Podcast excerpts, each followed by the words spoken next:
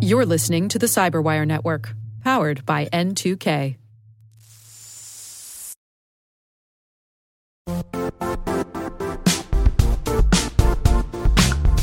And now, a word from our sponsor, Zscaler, the leader in cloud security.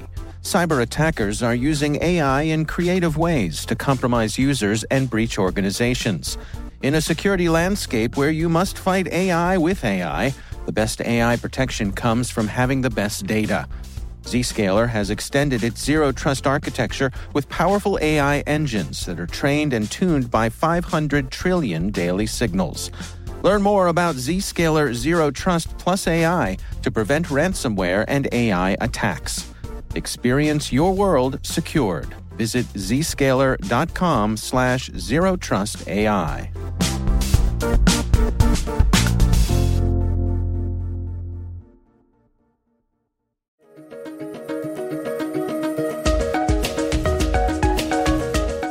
Everyone, and welcome to the CyberWire's Research Saturday. I'm Dave Bittner, and this is our weekly conversation with researchers and analysts tracking down threats and vulnerabilities and solving some of the hard problems of protecting ourselves in a rapidly evolving cyberspace.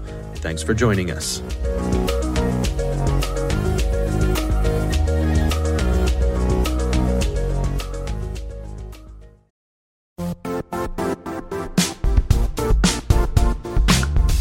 The IT world used to be simpler.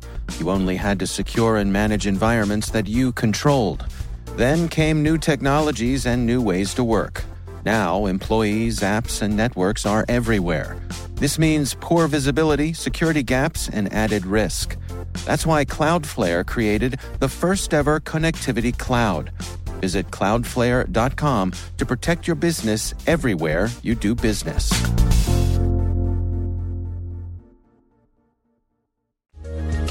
There's a variety of ways that this can happen. What it boils down to basically is code injection. That's Marcelle Lee. She's a threat researcher at LookingGlass, and today she's discussing her recently published research, Cryptojacking, coming to a server near you. Code injection has been around for a long time. It's nothing new, and there's many different ways to leverage it. But basically, attackers are just able to inject code onto different websites. And it's because there's some vulnerability in that website. It's one of the most common uh, of the OWASP top 10 list. I think it used to be number one. I'm not sure if it's still number one, but yeah, injection is is not a new thing by any stretch. So when we're talking code, or we're talking JavaScript code here? Well, in the case of the uh, CoinHive miner, that one is written in JavaScript. So it depends. I mean, you can write code in anything, right? But uh, the CoinHive miner that seems to be the most popular one right now is is based on JavaScript. So uh, let's just back up a little bit and uh, just give us a definition here. What are we talking about when we say cryptojacking? Um, so cryptojacking, my definition of it is the illegitimate mining of cryptocurrency. And it can be done a lot of different ways through a browser, through a mobile app, lots of things. And I say illegitimate because you can certainly have coin mining activity on your website. Like you could run it on uh, CyberWire's website if you wanted to. Mm-hmm. Um, and just have it as a way to make money. And, and some people even say, oh, well, you know, it's we're doing that instead of ads. So that's just how we're making our, our extra dollars. So to me, that's sort of the difference between legitimate and illegitimate. But even if you're running it like intentionally on your website, in my opinion, like ethically speaking, you should still have like an opt in, opt out thing for your site visitors, which I have seen hmm. on some sites, just where you can say, sure, I don't mind mining some cryptocurrency for you. Yeah, I remember, you know, years ago, and I think it's still active. Um, there was the SETI project, analyzing uh, radio signals from space to try to find intelligent life, and and they would uh, you'd give them permission to use your um, you know extra processor cycles at night, and everyone was okay with that. It was a little right. different than what we've got today. a little bit. Yeah. If I had had a charity that, well, I have a lot of charities that I like, but you know, say I, I have a charity that I like and they're doing cryptocurrency mining, then I might be like, okay, sure, I'll just let you mine all night long while I'm sleeping and it's not mm-hmm. impacting you know my use of the computer but i haven't seen a lot of that unfortunately. And then i guess that is the point though that you are using people's computer resources which involve you're using electricity you're using uh, i suppose there could be wear and tear on the machine by having it run you know full full capacity. Um, and you're and these folks generally aren't asking for permission ahead of time. Correct correct. And it really does make a huge impact on just your CPU usage and, and all that sort of thing. Like in the testing that I did, my CPU usage went up 500%, like mm. pretty much instantly. And, and that's is a fairly steady and sustained increase. It doesn't drop off until you stop the mining activity. So that's that can be impactful. And the research I've seen on mobile apps, although I haven't tested it on a mobile device myself, just shows, you know, generally it's it's going to impact those devices even even more from the wear and tear standpoint.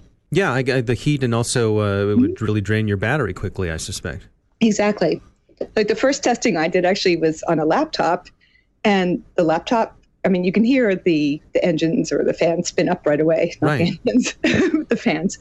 Um, and the laptop got so hot so fast that like it was literally burning my legs. Wow. and it's like, oh, I need to do this at a table or something.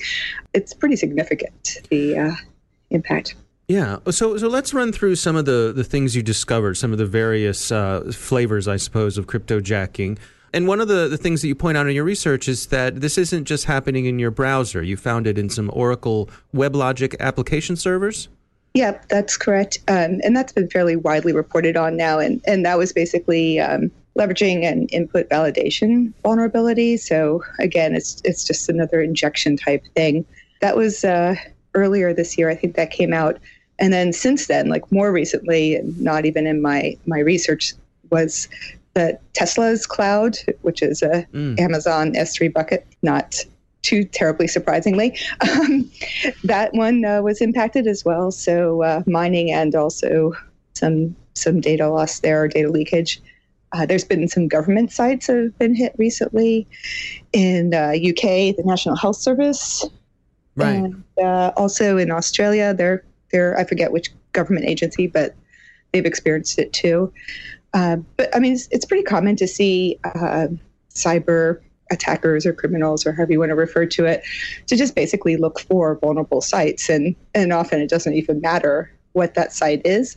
But in this case you know they're going to want sites with maximum traffic just to increase that that potential for for making some income off of the mining yeah it was interesting in that uk example because it was really a third party provider um, I believe it was an accessibility plugin for the websites uh, and so the folks who were the the original hosts of those sites, um, you know, were, were, doing all the right things, but it was this third party who got attacked.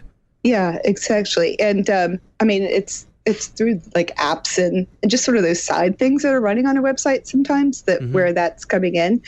I've seen it in also social media, like uh, Digimine was uh, getting spread around on social media, and, and that would basically infect your uh, your Facebook account hmm. and then spread to your Facebook friends and so on and so forth. So it's interesting because these miners are often part of like another whole kit of things. So it might be mining, it might be stealing passwords, it might be doing all different kinds of things at one time.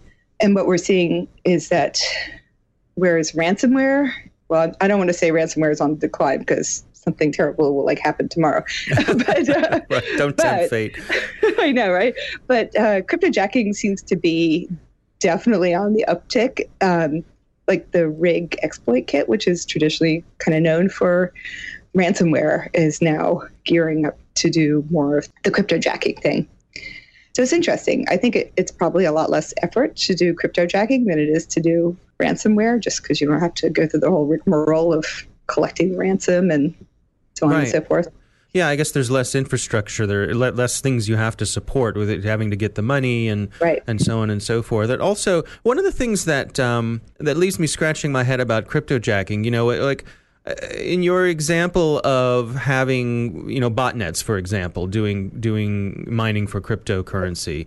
Um, I can imagine a, a video camera, you know, mounted on a wall in a warehouse somewhere, and someone takes advantage of that camera to do some crypto mining, and as long as that camera still functions as a camera, no one's going to notice.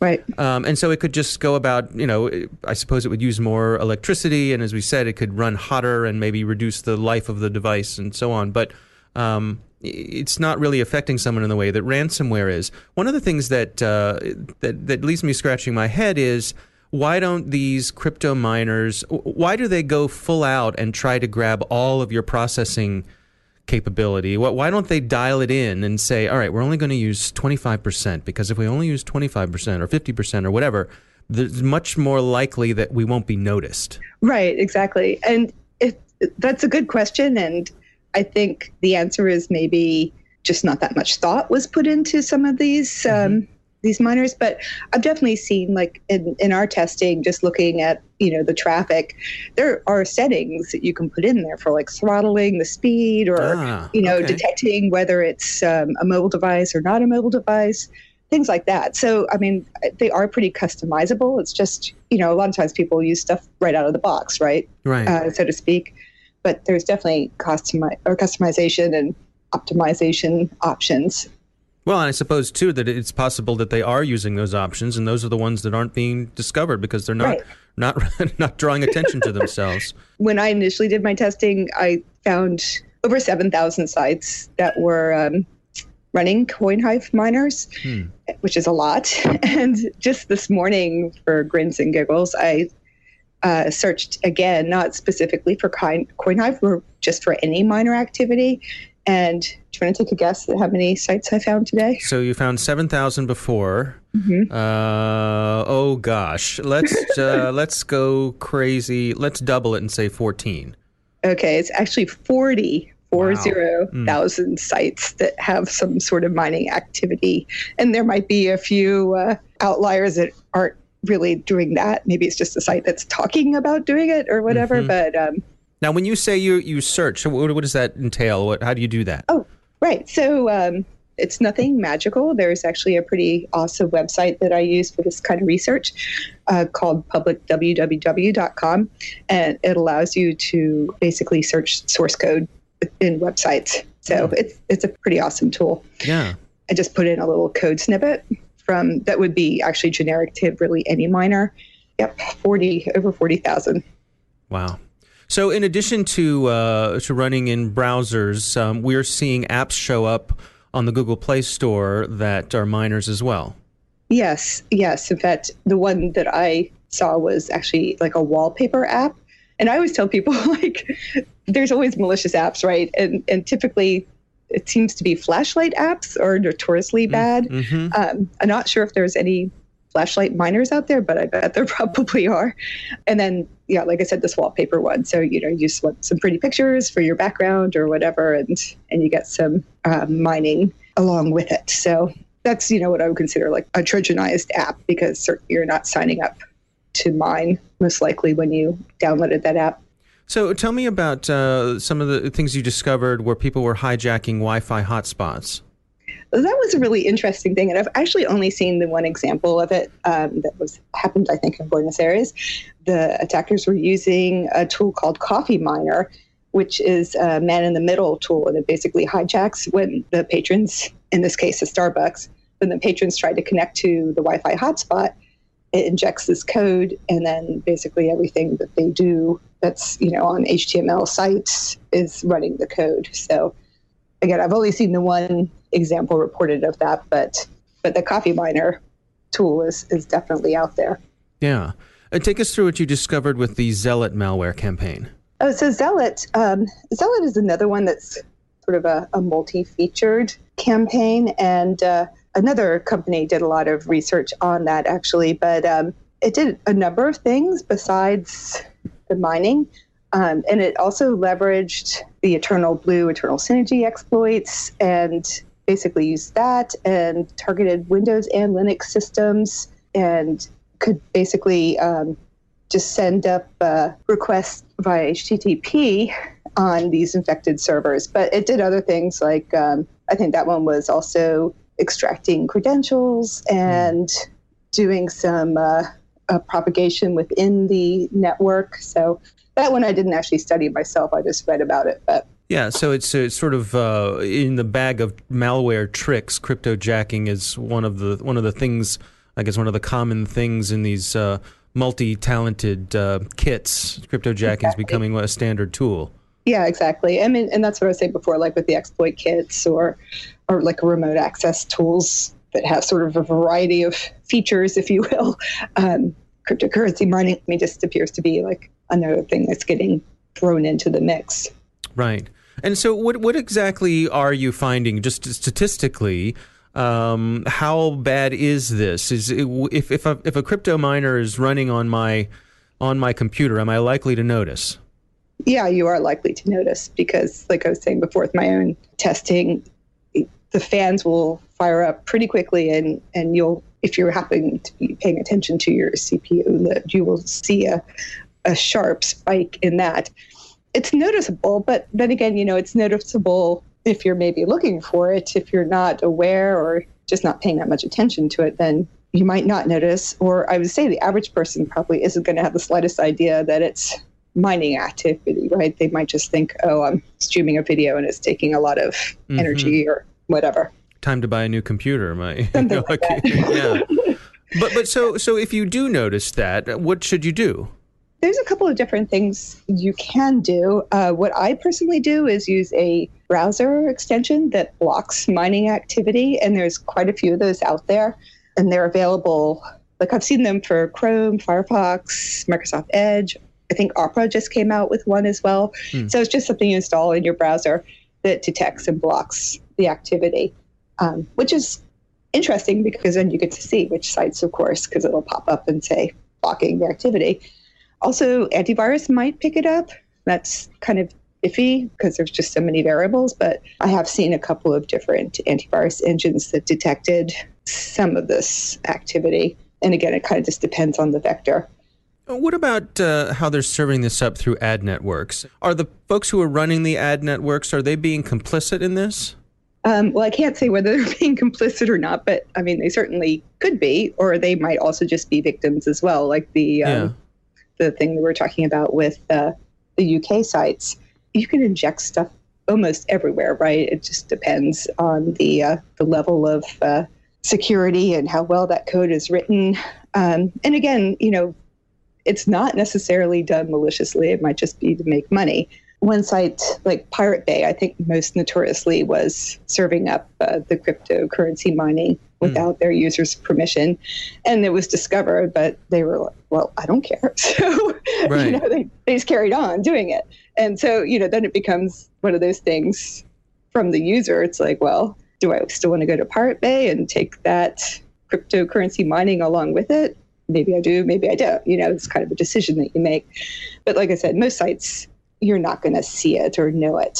I think it's interesting too because we saw um, I can't remember the site, but like as you mentioned earlier, there was a site that said, you know, if you're running ad blocker, we're going to run cryptocurrency mining in the background. Mm-hmm. Are you okay with this? Um, I guess the, the question for I have for you is, well, if I don't want to see ads, should I be okay with the crypto mining? Is that is it necessarily a deal killer? well, I don't really like to see ads or do cryptocurrency. Well, mining. you're right. Exactly. Yeah, it's true. It's sort of a. yeah. So, I mean, I have I have a mining blocker and I also have ad blockers. So, um, you know, some sites. I guess if you're, but if you're sympathetic to to uh, the fact that the, that these folks are a business and are trying to make, you know, trying to de- desperately trying to make money on the web, which is getting harder and harder to do. I guess should we have any sympathy for them uh, trying to go at it this way? So I would say it depends. Like for okay. me, it would totally depend on the website, right? right so right. there's different news outlets that you know they'll say, "Oh, we see you're using an ad blocker. Would you please unblock? Because this is how we make our money." I think like the Guardian does that. For them, I might um, you know allow those ads, and probably the same thing with the mining. I mean, chances are I'm not going to be on any one website mm-hmm. that long that it's really going to make any kind of significant impact. Um, where you see more of an impact is you know, say you're streaming media or something and you're mining at the same time, that's that's going to make a big difference. And in fact, even the CoinHive uh, website talks about, you know, in order to optimize your your returns on this, it makes sense to inject it into sites where there's going to be sort of that prolonged connection and communication with the user. Oh, I see. Yeah. And, and is this the sort of thing like speaking about CoinHive? If if I decided that I wanted to uh, to be someone who profits from you know mining on other people's machines. Uh, are these things available as a service? Is this a relatively easy thing for someone to spin up and do?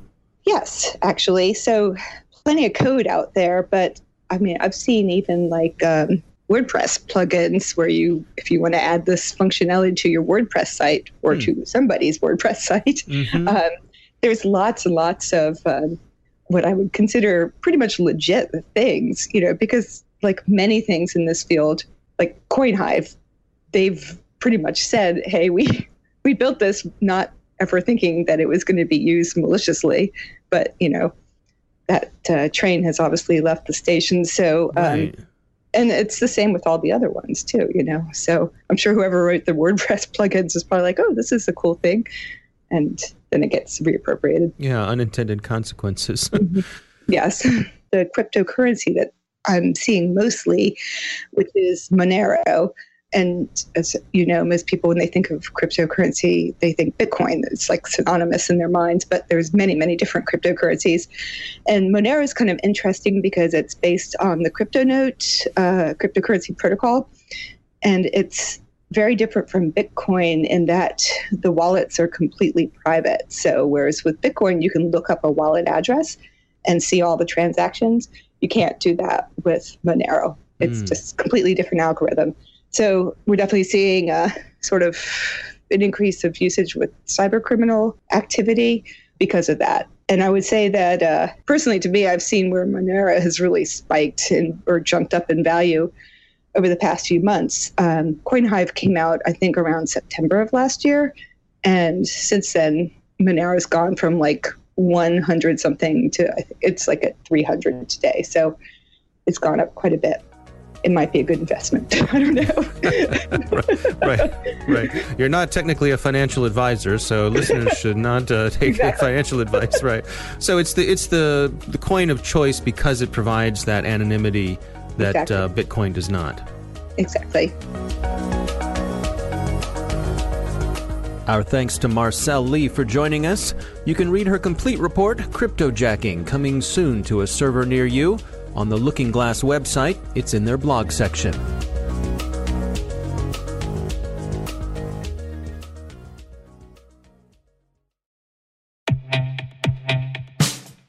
And now, a message from Cyberbit. Mastering cybersecurity is like mastering a sport. You build muscle memory through rigorous practice, then you train as a team to foster cohesion while operating under pressure. Like athletes, cybersecurity professionals thrive on hands on simulation. But traditional courses, certifications, and open source labs won't build you a winning team. You need Cyberbit. Cyberbit offers a hyper realistic simulation environment for your SOC, IR, and C suite to refine your skills, all using the market leading SIEMs, EDRs, firewalls, and WAFs they use every day. Cyberbit is offering Cyberwire listeners a free live fire exercise. Sign up your team now at cyberbit.com/cyberwire.